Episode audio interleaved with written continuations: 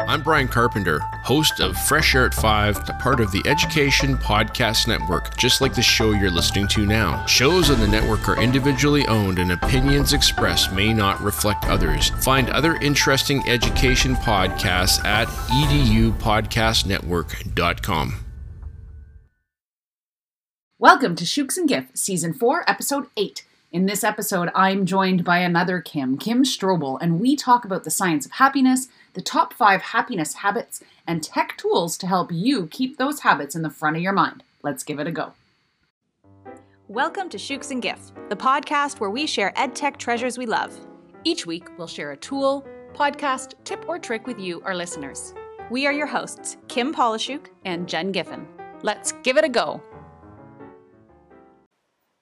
Hey, hey, Kim. Hey, what, Jen? What do you call a fake noodle? I don't know. What do you call a fake noodle? An impasta.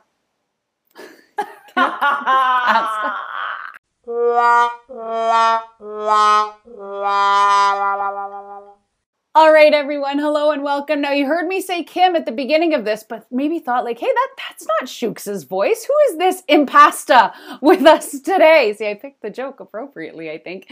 I am really pleased to often Kim, or to, to often to offer and welcome Kim Strobel to everyone here today. Uh, if you have not heard of Kim, then you obviously were not watching the Ditch Summit um, in 2017 that I talked about way back when, um, and other means. I see Kim um, pop up all the time on my social social media. Kim is an education consultant. She is a happiness coach. She's a Boston Marathon finisher, which that in itself blows my mind. Um, a wife, a mother, a grandmother, which when I pair that like Boston Marathoner and grandmother together is like you know, no, it can't. And I hate that, Kim. I hate it when people say, like, oh, you look good for a grandma, or you, you look good for a kid of three. I'm like, I just look good, darn it. I just look good. But it's amazing to me. And she's also an animal rescuer, which I love, who lives in Indiana. Uh, she's dedicated her professional life to supporting educators and professionals gain happiness in their work and personal lives. She has a company called Strobel Education, and she helps educators and corporate professionals replace the feelings of stress, defeat, discouragement with energy, empowerment, and enjoyment for professional and for personal life. I love this. I'm so happy. I, I saw Kim for the first time at Ditch Summit years ago. I sketched it and she did bring happiness to my life. I started following her. Uh, she reached out about the podcast when I put an all call out to like, hey, if anyone wanted to be a guest, and and here she is. I'm so excited, especially because, and we talked about this before, we're coming up on this week the one year since we started lockdown, right? And a lot of us, our lives have totally changed. And I think if we could pepper a bit of happiness into our lives, let's do it. So who better?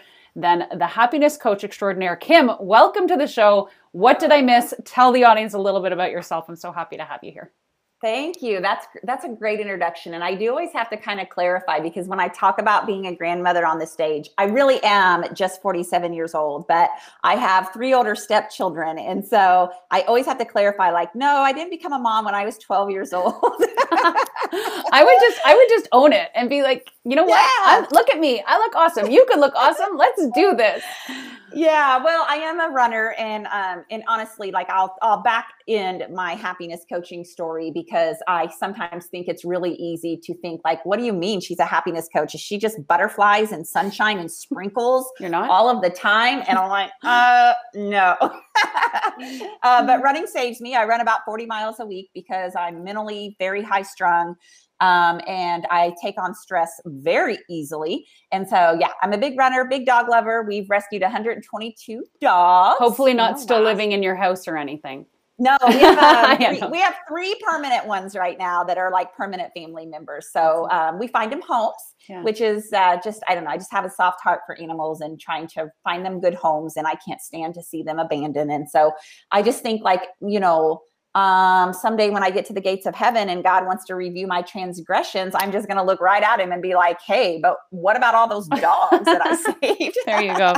That's a, that's a good way to look at it. Yeah, absolutely, absolutely. Yeah. That's so fun. So so when you and I started talking originally, I was like, "Yeah, this would be really good," and I started thinking like, "How can we look at this from the lens like?" the podcast is that you know it's these tech uh, tools we have an aha we give it a go i thought you know what i bet you there's a lot of ahas we can have with tech and just with our personal life right now because really how do we separate our lives from technology with the world we're living in with so many of us online either teaching fully online or in a hybrid model, or like I know in my district, I we're hybrid and I, I see students for two and a half hours every morning, but and it's different cohorts. But if I make photocopies, they have to sit for 72 hours before the students can touch the paper, right? So we're still okay. Bring your devices. We're, we're I'm lucky that I teach in an affluent area. We're a one-to-one school. We have enough devices for everyone. So we're still doing that technology. But how do we sort of do that unplugging? Like we talk a lot, you know, for my own children with like screen time and bad and da, da, mm. and how do we find balance and how do we continue to find happiness given what we're faced with right now and the gloom and doom is like I, I try to watch the news maybe once a week because I just find it affects me. So what are your what are your thoughts there?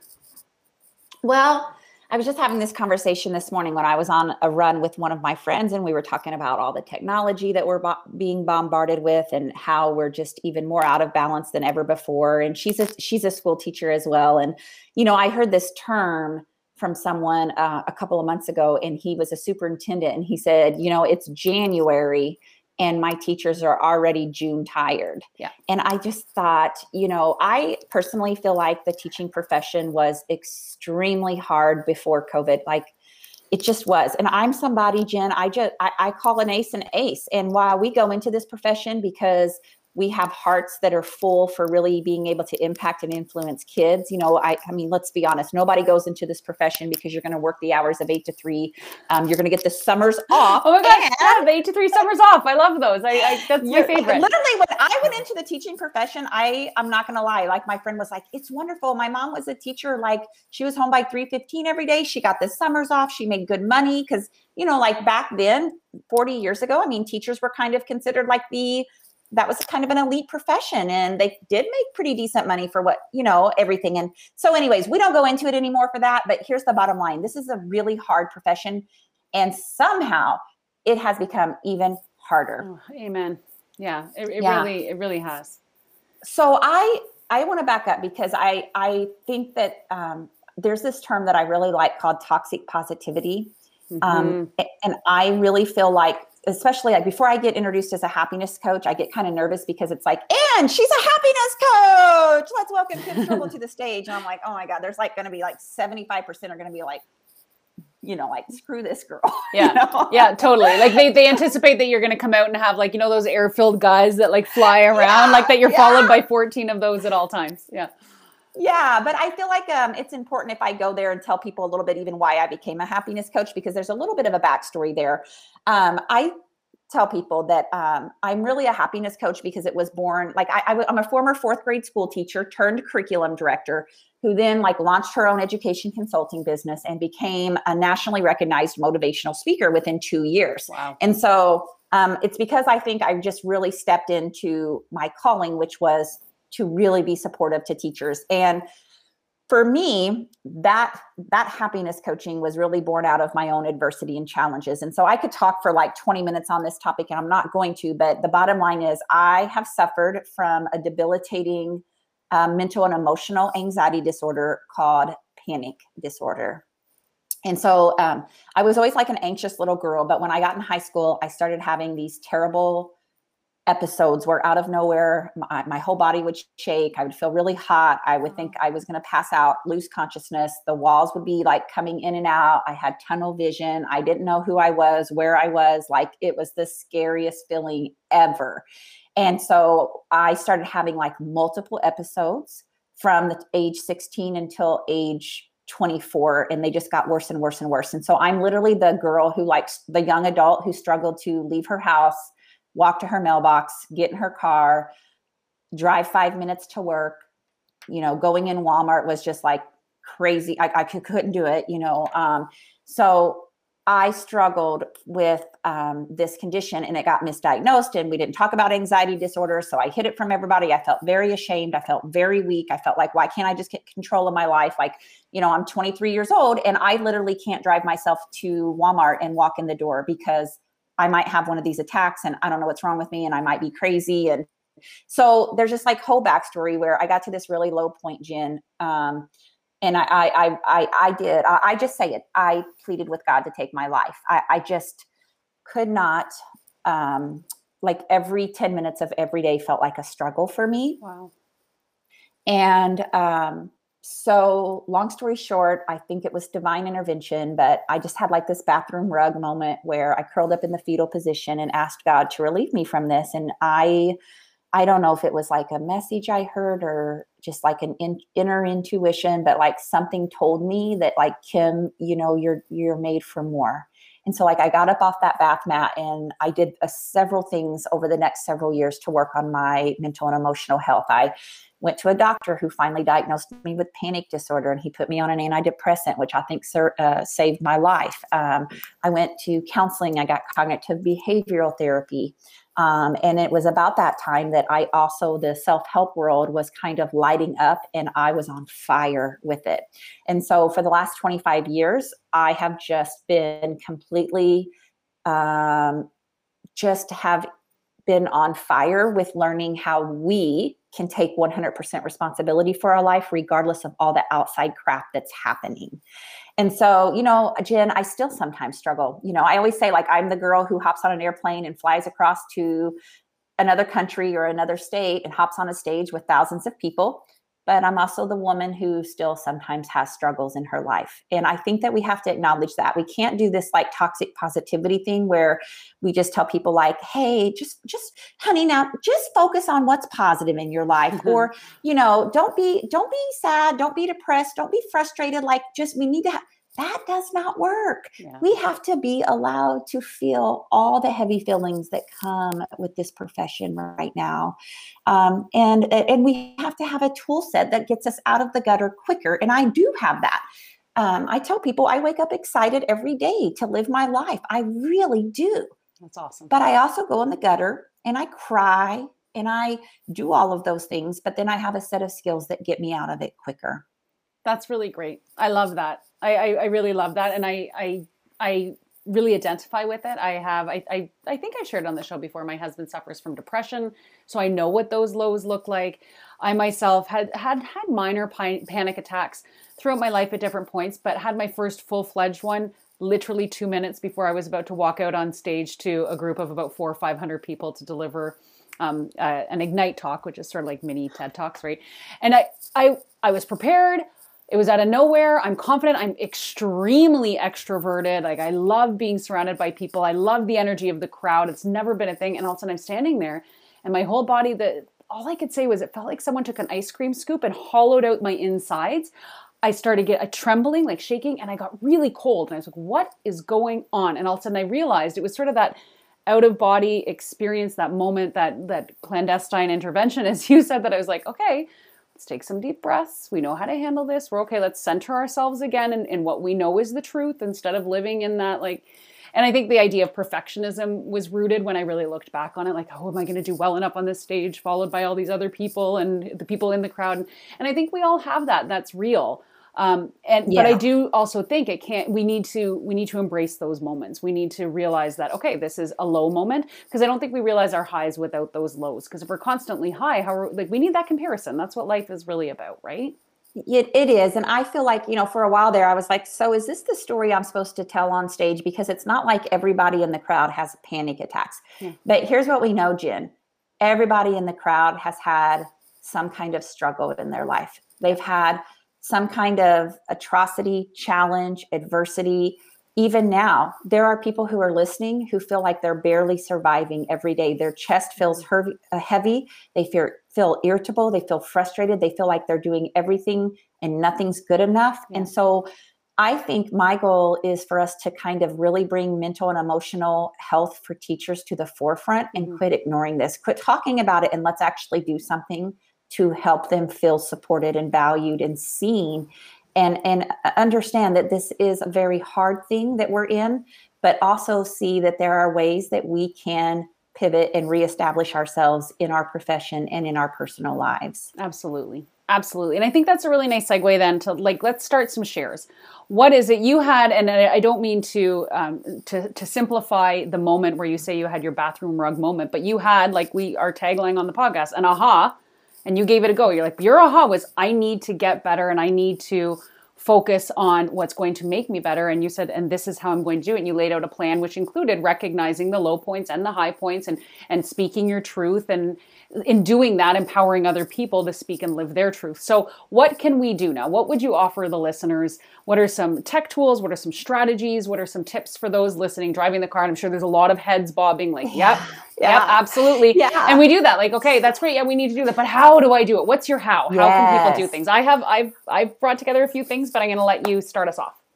Well, I love this topic because I, am gonna I want to give you a little bit of the happiness research before I give you a couple of tools, if that's okay. Because yeah, I totally. really want your audience to understand that. But the reason that we like I get called now to actually do this work in schools is because the research is so strong that if when we can put well-being to the forefront, it changes every single business, education, and organizational outcome. But what we normally do is we put well being on the back burner. We say, like, well, I need to finish grading these papers. I need to get my lesson plans ready. I need to throw the laundry, and I, I don't, I don't have time to put my well being at the forefront. Mm-hmm. So, what we go in and do is we know that if we can bring happiness and wellness to the forefront of schools with teachers, that they, um, their brains, and I'm going to give you this stat, you're going to want to write it down a positive brain is 31% more productive than a brain at negative, neutral, or stressed. You know what? It's funny. I, I you probably heard Kim pause there. It's because I was like I was putting my fingers up to say it because I'm looking back at the sketch note I did for the Ditch Summit, and that that's front and center. And I, I'll put the sketch note into the show notes but it's front and center. Happy, I said, brain is happy leads to 31% more effective. And, I, and that really resonated. And it's why it's a huge part of that sketch note. I, I love numbers. Yeah, it is. But that's a huge number. 31%. That's not like 3%. That's like the third. Yeah. So when I'm working with like leaders and I'm like, do you want your employees to be more productive? Do you want them to be more engaged in their job? Do you want them to be more motivated? Well, then let me ask you, is their brain mostly negative, neutral, or stressed throughout the day? Yeah, it is. Okay well then then if we want to get them there we have to give them some tools because we know we, we can get their brains at positive versus negative neutral or stress. They're 31% more productive. They're 10 times more engaged in their job they're mm. three times more creative, which means they can come up with solutions to problems that their brain previously could not see before. This is why we are starting to do this work in schools and in corporations because this is not just a fluffy woo woo like it is time to bring our happiness and well beings to the forefront because we are so lost in the fray right now. Yeah. Yeah, absolutely. One of the other things I love that you said in that ditch summit is we we have to stop cutting with a dull saw right? Yes. we, we have to uh, that that that line took i was like yes that's what we're doing like we're trying to cut but we just need to sharpen that saw. So i love those statistics. I, I think that will give pause to a lot of people about what yeah. it is that why it is so important that we do focus on it because like you said we do we put it to the oh i won't do that now because i won't do that now because. Like i know i've had a goal um, the, I, I set a, a new year's resolution which was only a two week resolution that's all i wanted was two weeks to make sure I take care of myself because I have an Apple Watch. And for those of you with an Apple Watch, you know, we have those rings. And I noticed that my exercise ring was not closing since I'd gone back to school because I wasn't making time. And I'm like, surely to goodness, I can find 30 minutes in my day to exercise and like go for a walk for crying out loud. I was doing it well before. Why can't I get that done? And so for two weeks, I said, you know what? Here's what we're going to do. I'm going to make sure I start walking. I'm going to make sure that I close that ring. And I did it the first two weeks. I thought, oh, that was pretty easy. Let's continue. And then at the end of the month, I realized I was literally five calories short from closing all my rings. Five calories, Kim, five calories. Like, for the love, Apple Watch.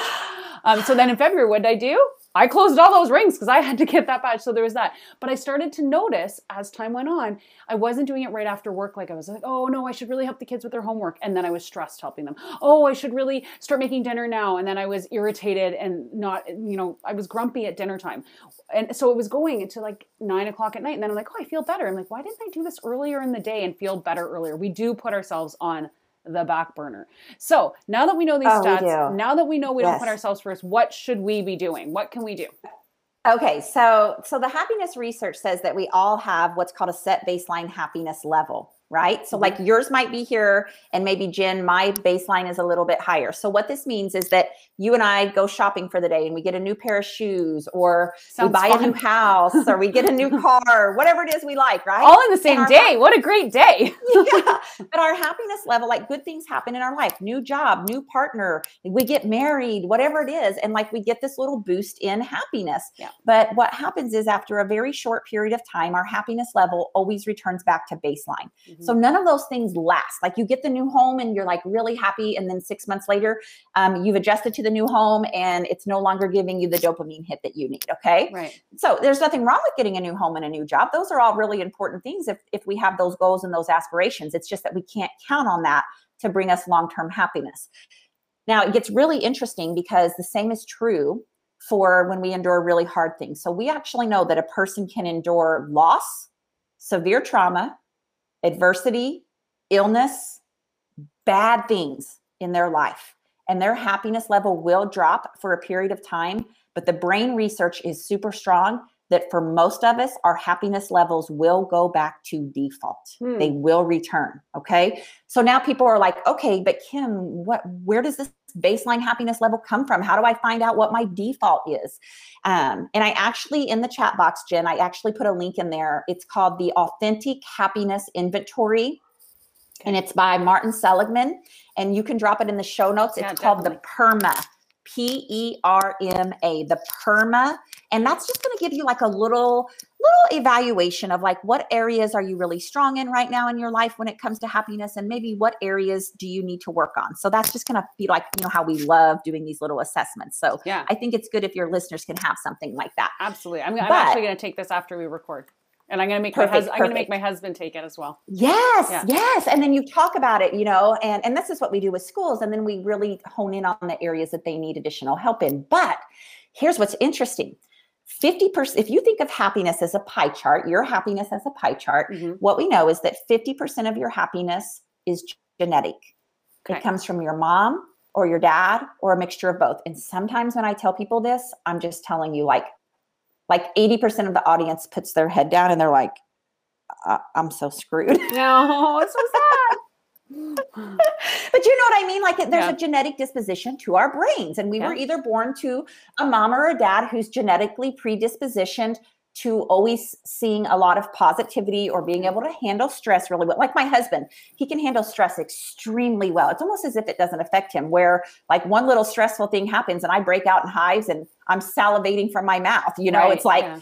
just different genetics. So this there. is this is the um, science then behind intergenerational trauma, then I would assume as well, right? Why you got it. Okay, got it. Sure. Yes, yes.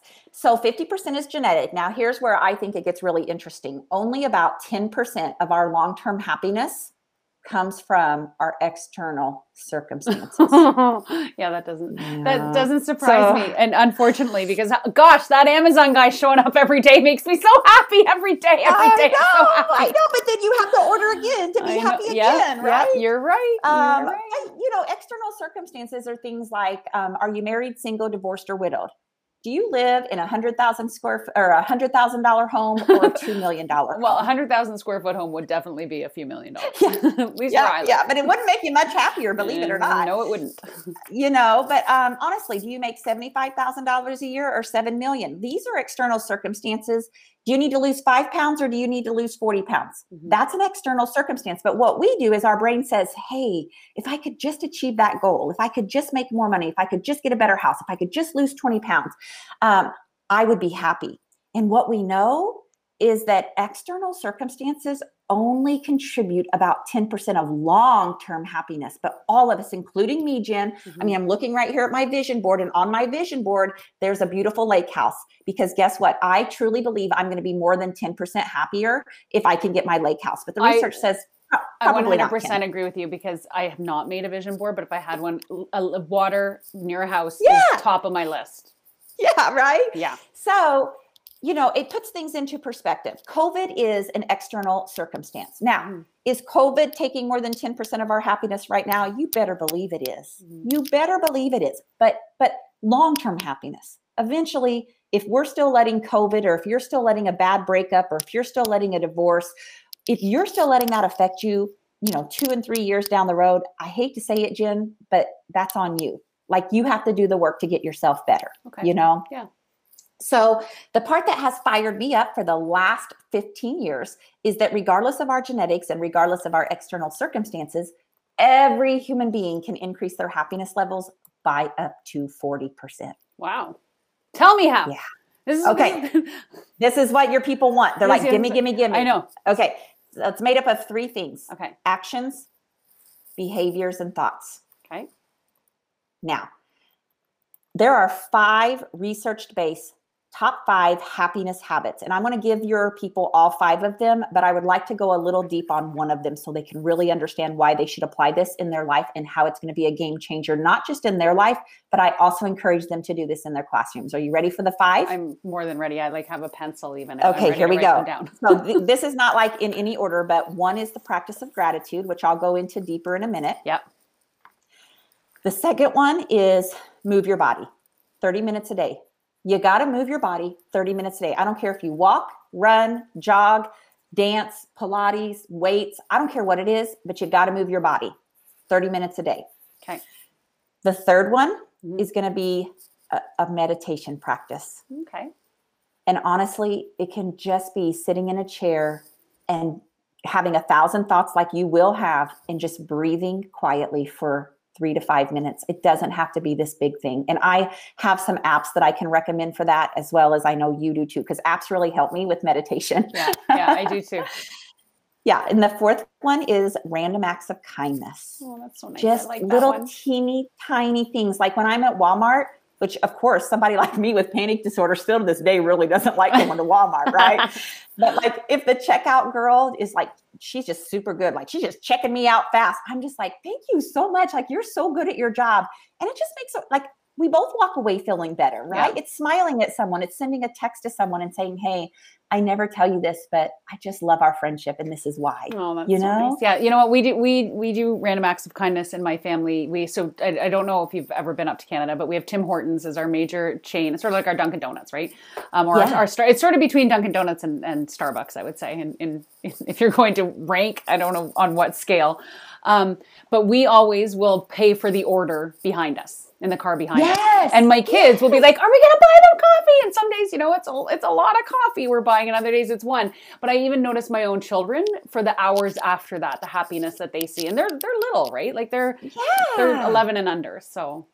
So the research behind that, Jen, says that even though you make the other person who's on the receiving end happier. Mm-hmm that you as the giver get the biggest bang for your buck with that random act of kindness. It reminds yeah. me a lot of um, of the How to Fill Your Bucket book. Do you know that book? Yes, yeah. yeah. So you can you yeah. can't be you can't be a bucket filler unless your own bucket is full. Yes, yes. Okay, so we have gratitude, we have move your body, we have meditation, we have random acts of kindness. The fifth one is social connections. Okay, which this is hard is, right now.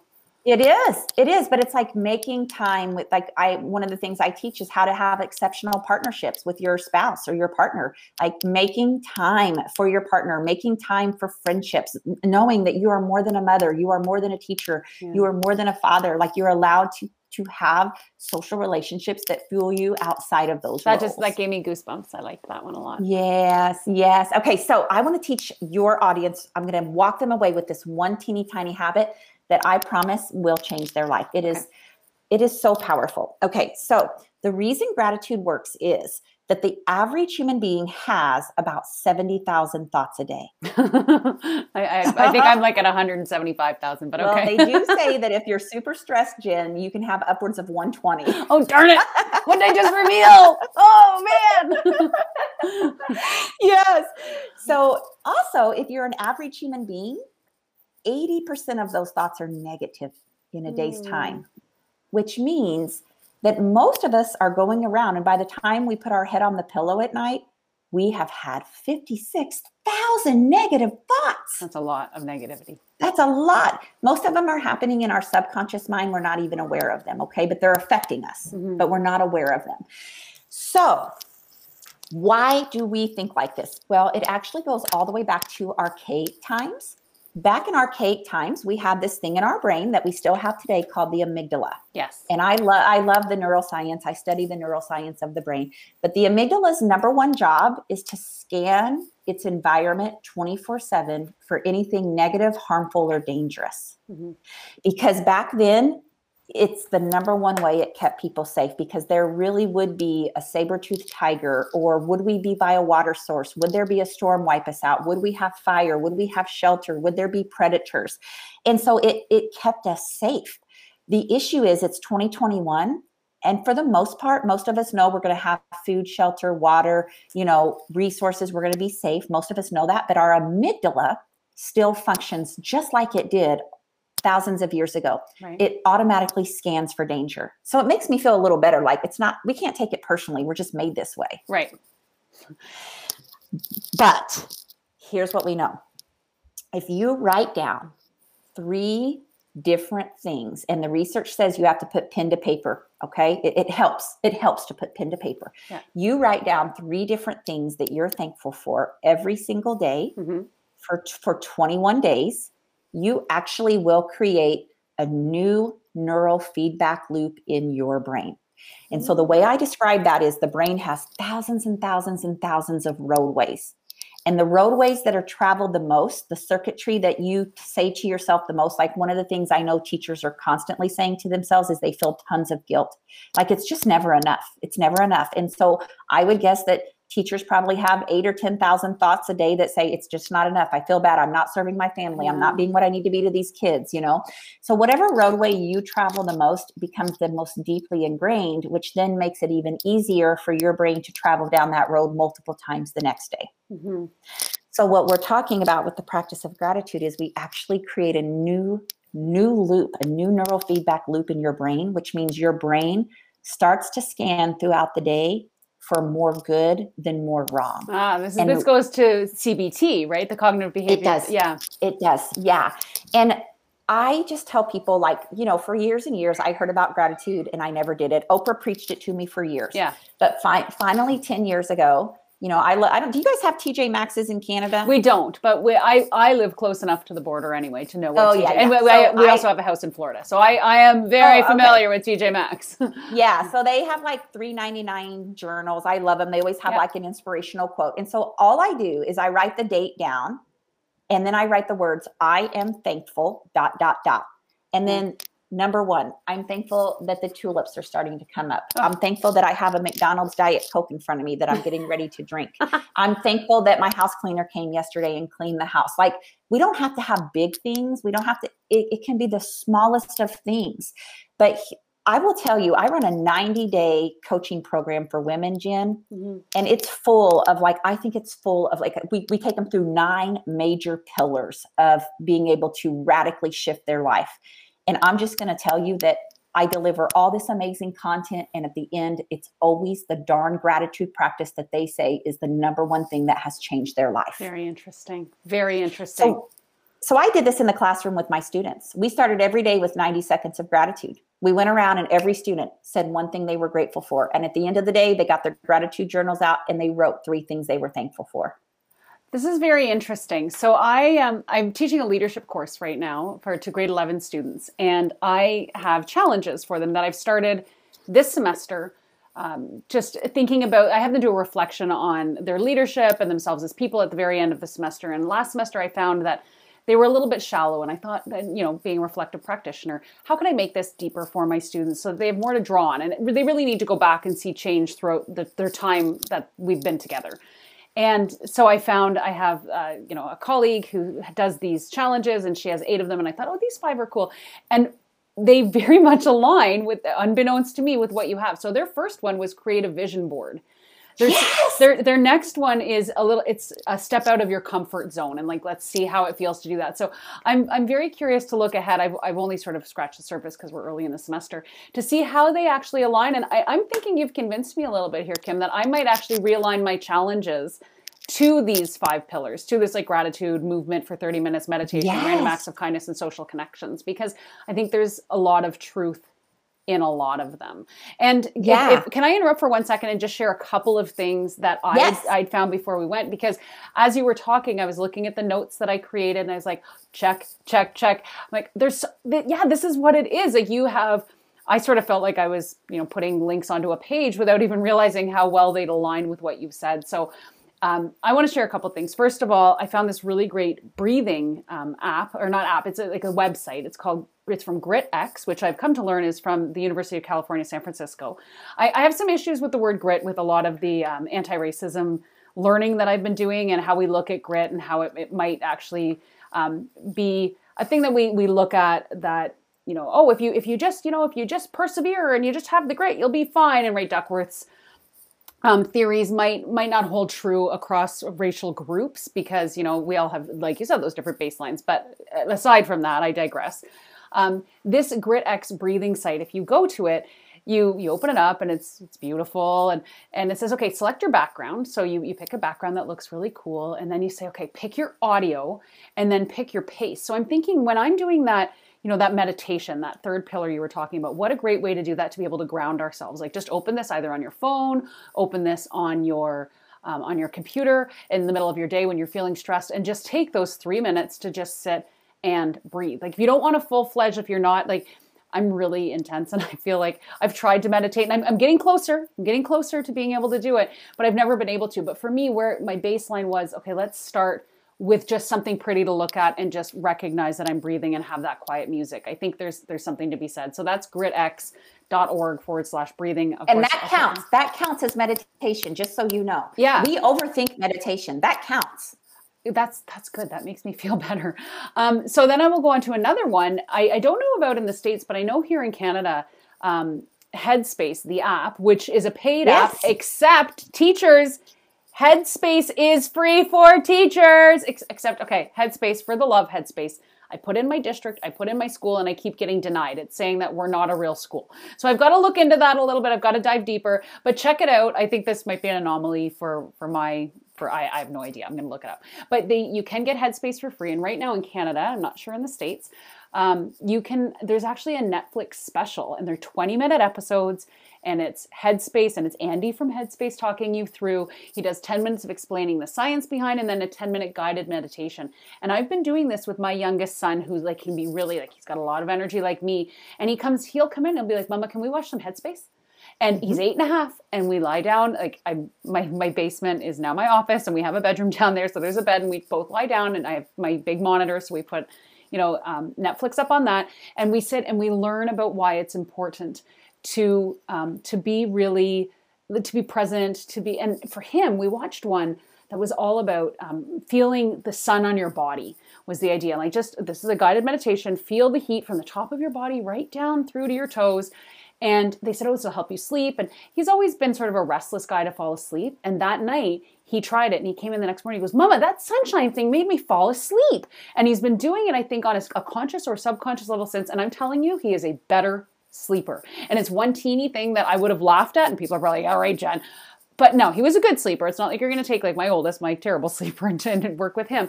But for kids who might have trouble settling their brain a little bit, I would definitely check out Headspace on Netflix. Watch it with them, like I said, really short, 20 minutes, not a big commitment. Um, I know that we often near the end of dinner, one of my kids takes forever to eat, so we'll turn on the TV right at the end of dinner and start watching something, out of like in hopes to like speed him up a little bit. Um, but I, I, definitely think it's something that that could help. I love, love, love those two. So that's what I sort of thought of when you started talking about meditation. I see you pulling things up too. Do you want you have a share for us? What else can we go to for well, that? Well, I was I was just going to tell you that um, we have in in I already shared it with you in the um, in your little document, but the yeah. gratitude prompt and tracker. Yeah. So we have this free gratitude and prompt tracker that you can use yourself personally or with your students. And basically, it gives you a little bit of the research behind gratitude, but then it gives them five different prompts to where they can start looking for gratitude in their life, or you can. And then there's a 21 day tracker. So you just have to print it off if you want, and you can just write your three things down every day to track your progress towards gratitude. I love that. You just and you then, just planned a lesson for me, Kim. You just planned my next challenge for my yes, grade 11. Well, and I wanted to tell you so, one of the things that COVID did for me is I've always wanted to implement a social and emotional well being, happiness curriculum into schools. I feel so strongly that our kids need that they need to learn how to be good at life. We, we, you know, it's not just about academics. You know, mm-hmm. we know mm-hmm. from the research that IQ um, has four to 10% to do with a person's career success, but yeah. we're not teaching kids how to be good at relationships oh, and social amen. connections. And amen. So, what I was allowed to do because I had the time is I created something for teachers called the Happiness Lab. Ooh. And the Happiness Lab is 25 ready made social and emotional lessons for grades K through five and 25 social and emotional ready lessons for grades six through 12. Beautiful. And so, like, it's either me or one of my teachers like teaching the video but we also have the downloadable pdf um, lesson plan so that you can teach it and every lesson comes with some meat to it and so a, of those 50 lessons, we we give away, I think it's like nine of them are free. That's awesome. And so I'm going to give you the link for that because that might also help you all get started with doing some of these things with your students. So I'll put that link in here for you and you can add that as well to your doc. Awesome. I would I would love that. I actually as you did it, I, I started looking at your um your website and yep, that's what I found. I found it. I was there as you were talking because I think that's so great. That that's what we need as teachers right now, right? Like we're we're struggling to keep up. We have all this perhaps extra time, time to fill online. So how can I do this? And I again, I think COVID has there is silver lining with it. I think a lot of us have really been reflective. We've looked at our practice. How can we do things differently? What is important?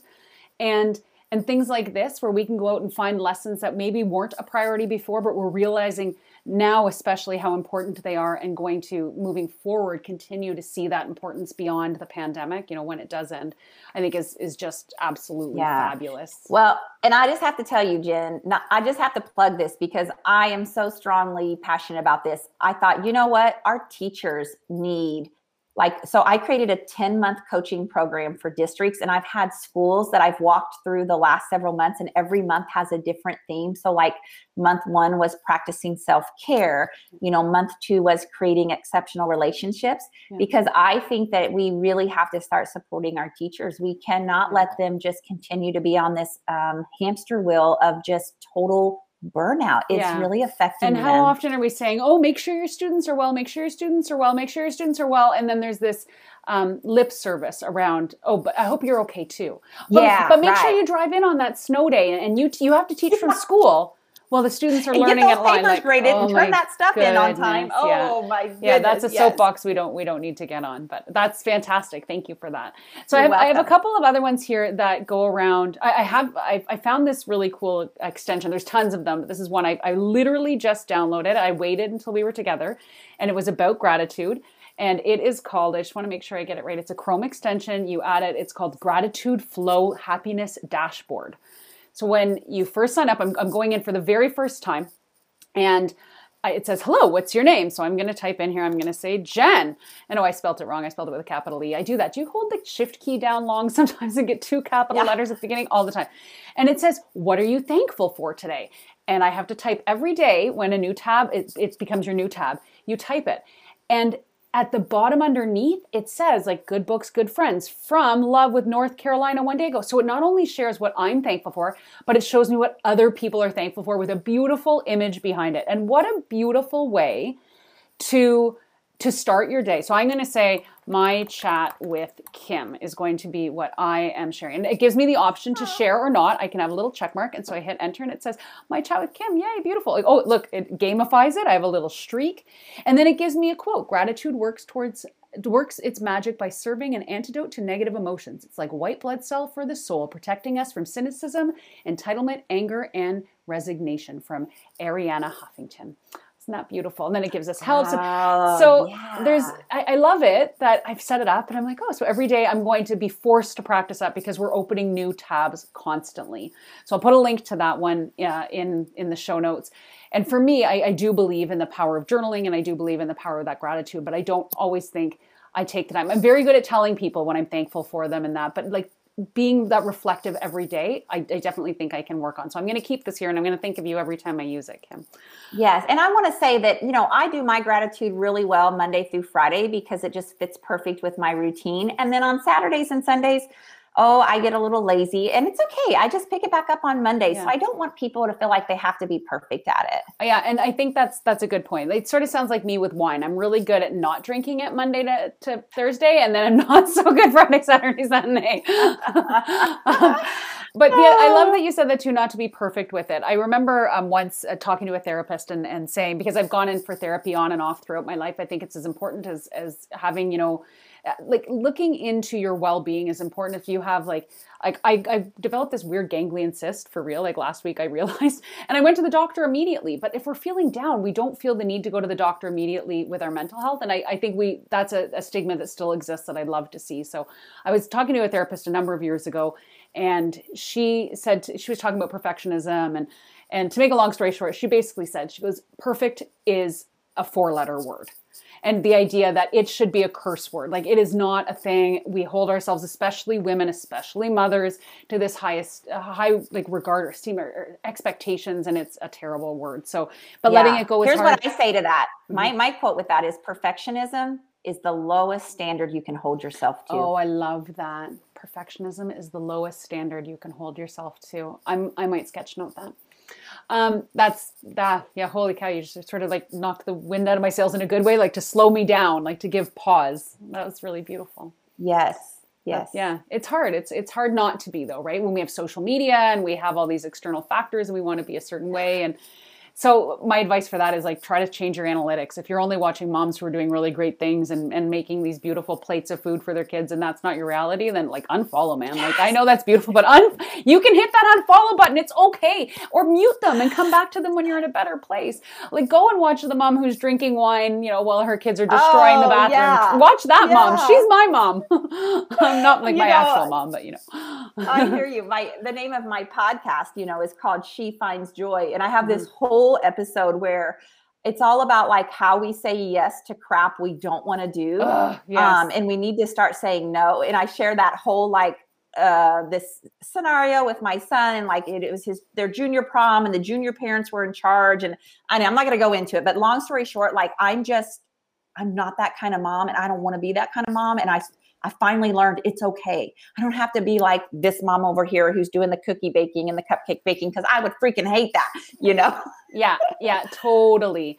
I, I read a quote on Twitter uh, a number of months ago and it, it, it hit me so profoundly that I, I did. I paused and I sketched and it was by Matt Haig, who is the author of The Midnight Library, which is the book that you and I were talking about before we went on air, which was a weird like coincidence when I found out and it was like five words or five like it was words to live by and five ideas. And he says, don't take criticism from people you wouldn't ask advice. He says, uh, don't risk your mental health out of sheer politeness. Don't say yes when you mean no. Don't let your past mistakes define you, and don't let someone else's bad opinion of you become your opinion of you. And all of them, like I, I printed, I did it.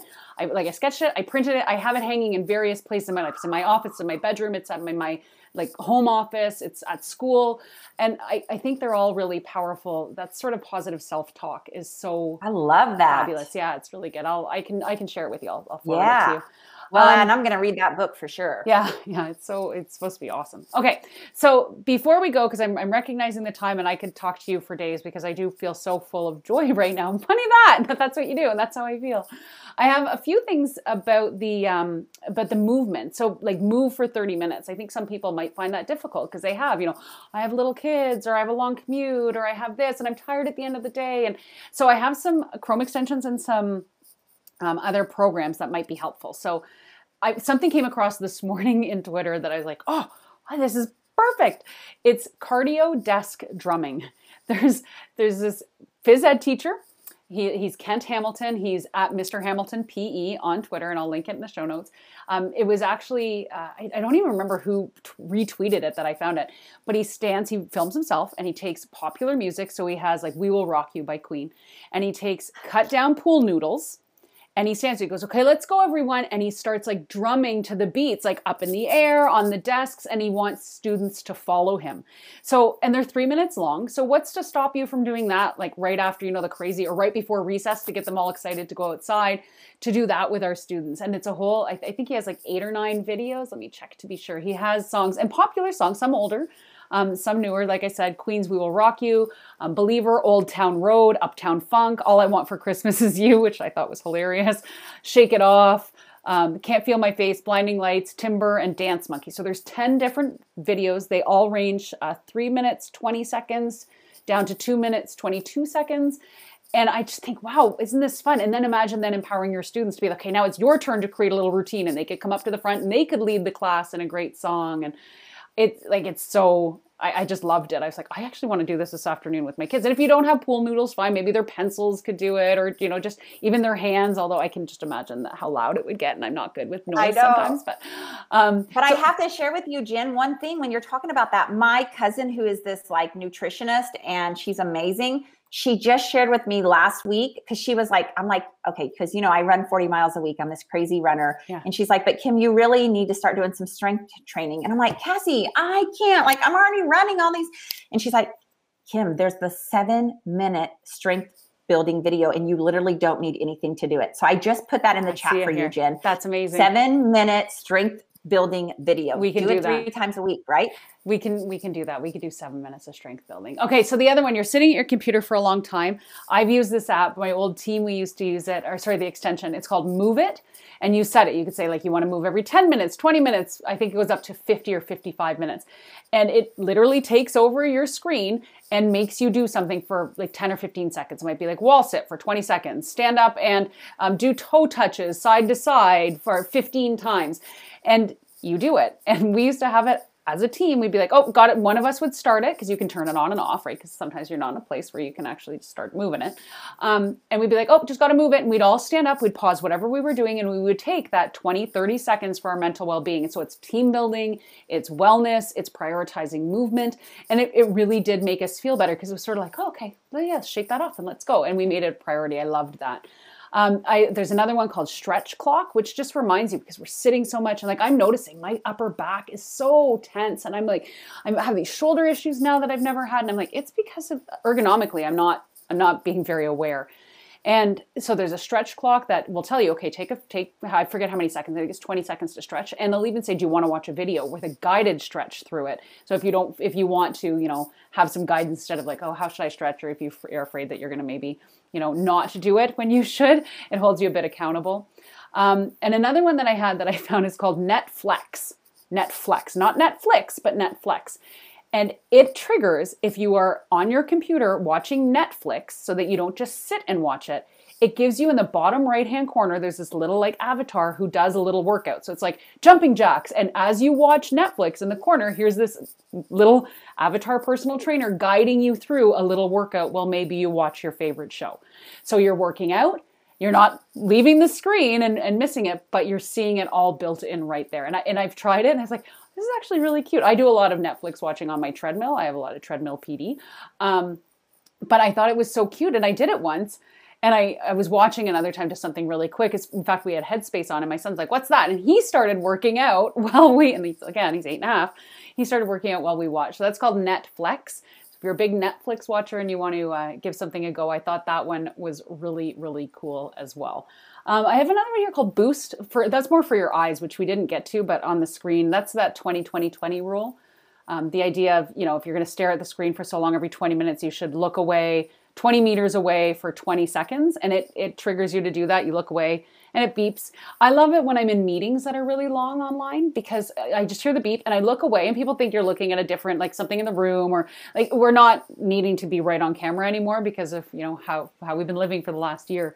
And then it just beeps and then you look back at the camera and, and you're involved again. And then I have another one for a water reminder because another thing I'm really finding that you didn't mention is the idea of like, we're so dehydrated without even realizing it.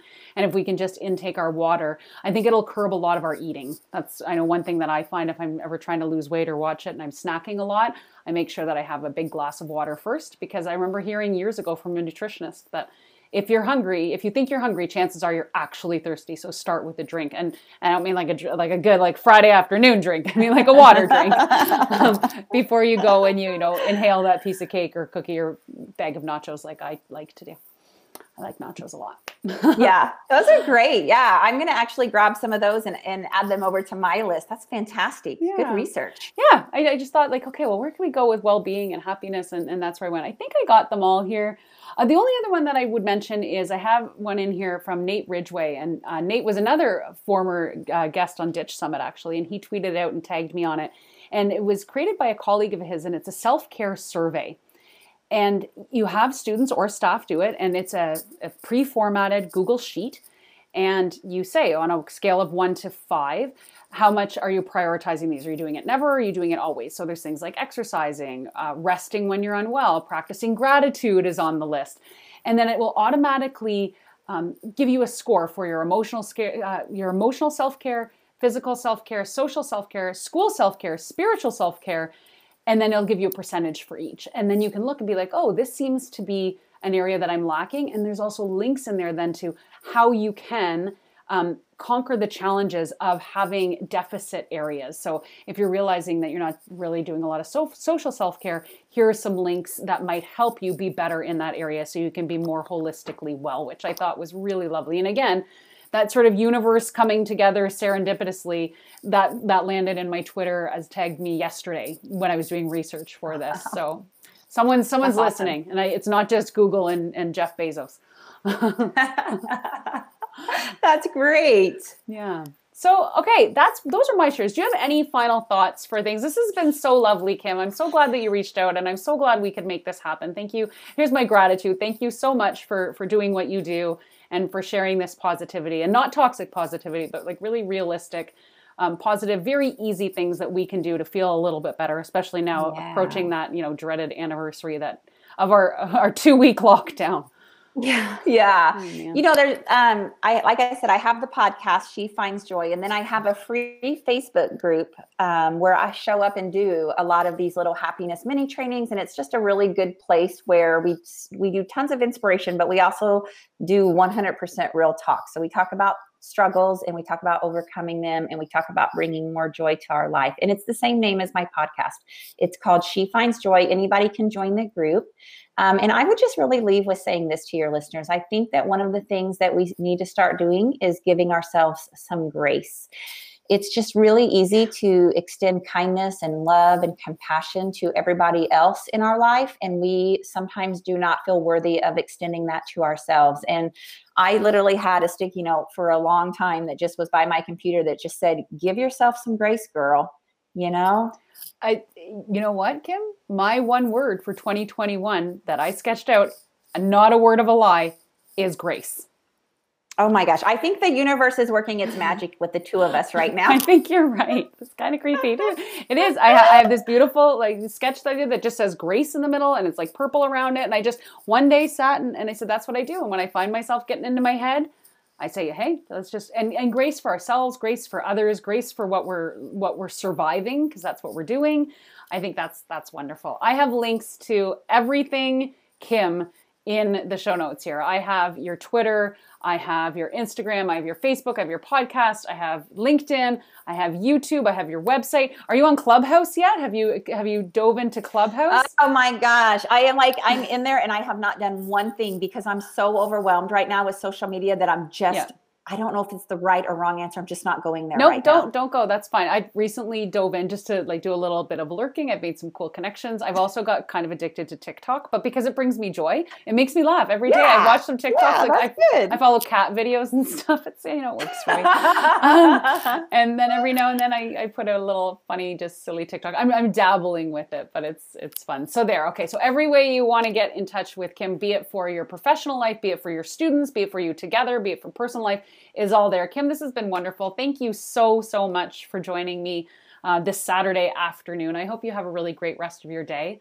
Uh, listeners, there's been a lot here. If you have an aha of how to make yourself happier, of how to put yourself in a place of better wellness, it's not our traditional show, but I hope you've um, found some joy in this and found that aha that you really want to give a go so that you can find the happiness that you so rightfully deserve. Kim, thank you. Yeah, thank you. It's my honor. That's it for this week. If you like what you heard, please subscribe on iTunes, Google Play, or wherever you listen to podcasts. And if you think others might enjoy some of this learning, please give us a rating. Show notes for this and all episodes can be found at shukesandgiff.com. That's S H U K E S A N D G I F F dot com. As always, we would love to hear your ahas on the Anchor app, on our website, on the embedded Flipgrid, or by tweeting at us, sending us an email, or talking to us in real life. I'm Kim Pollishuke, and I can be found on Twitter at Kim Pollishuke. And I'm Jen Giffen, and I can be found at Virtual Giff with two F's. Thanks for listening to Shooks and Giff. And as always, have an aha, give it a go.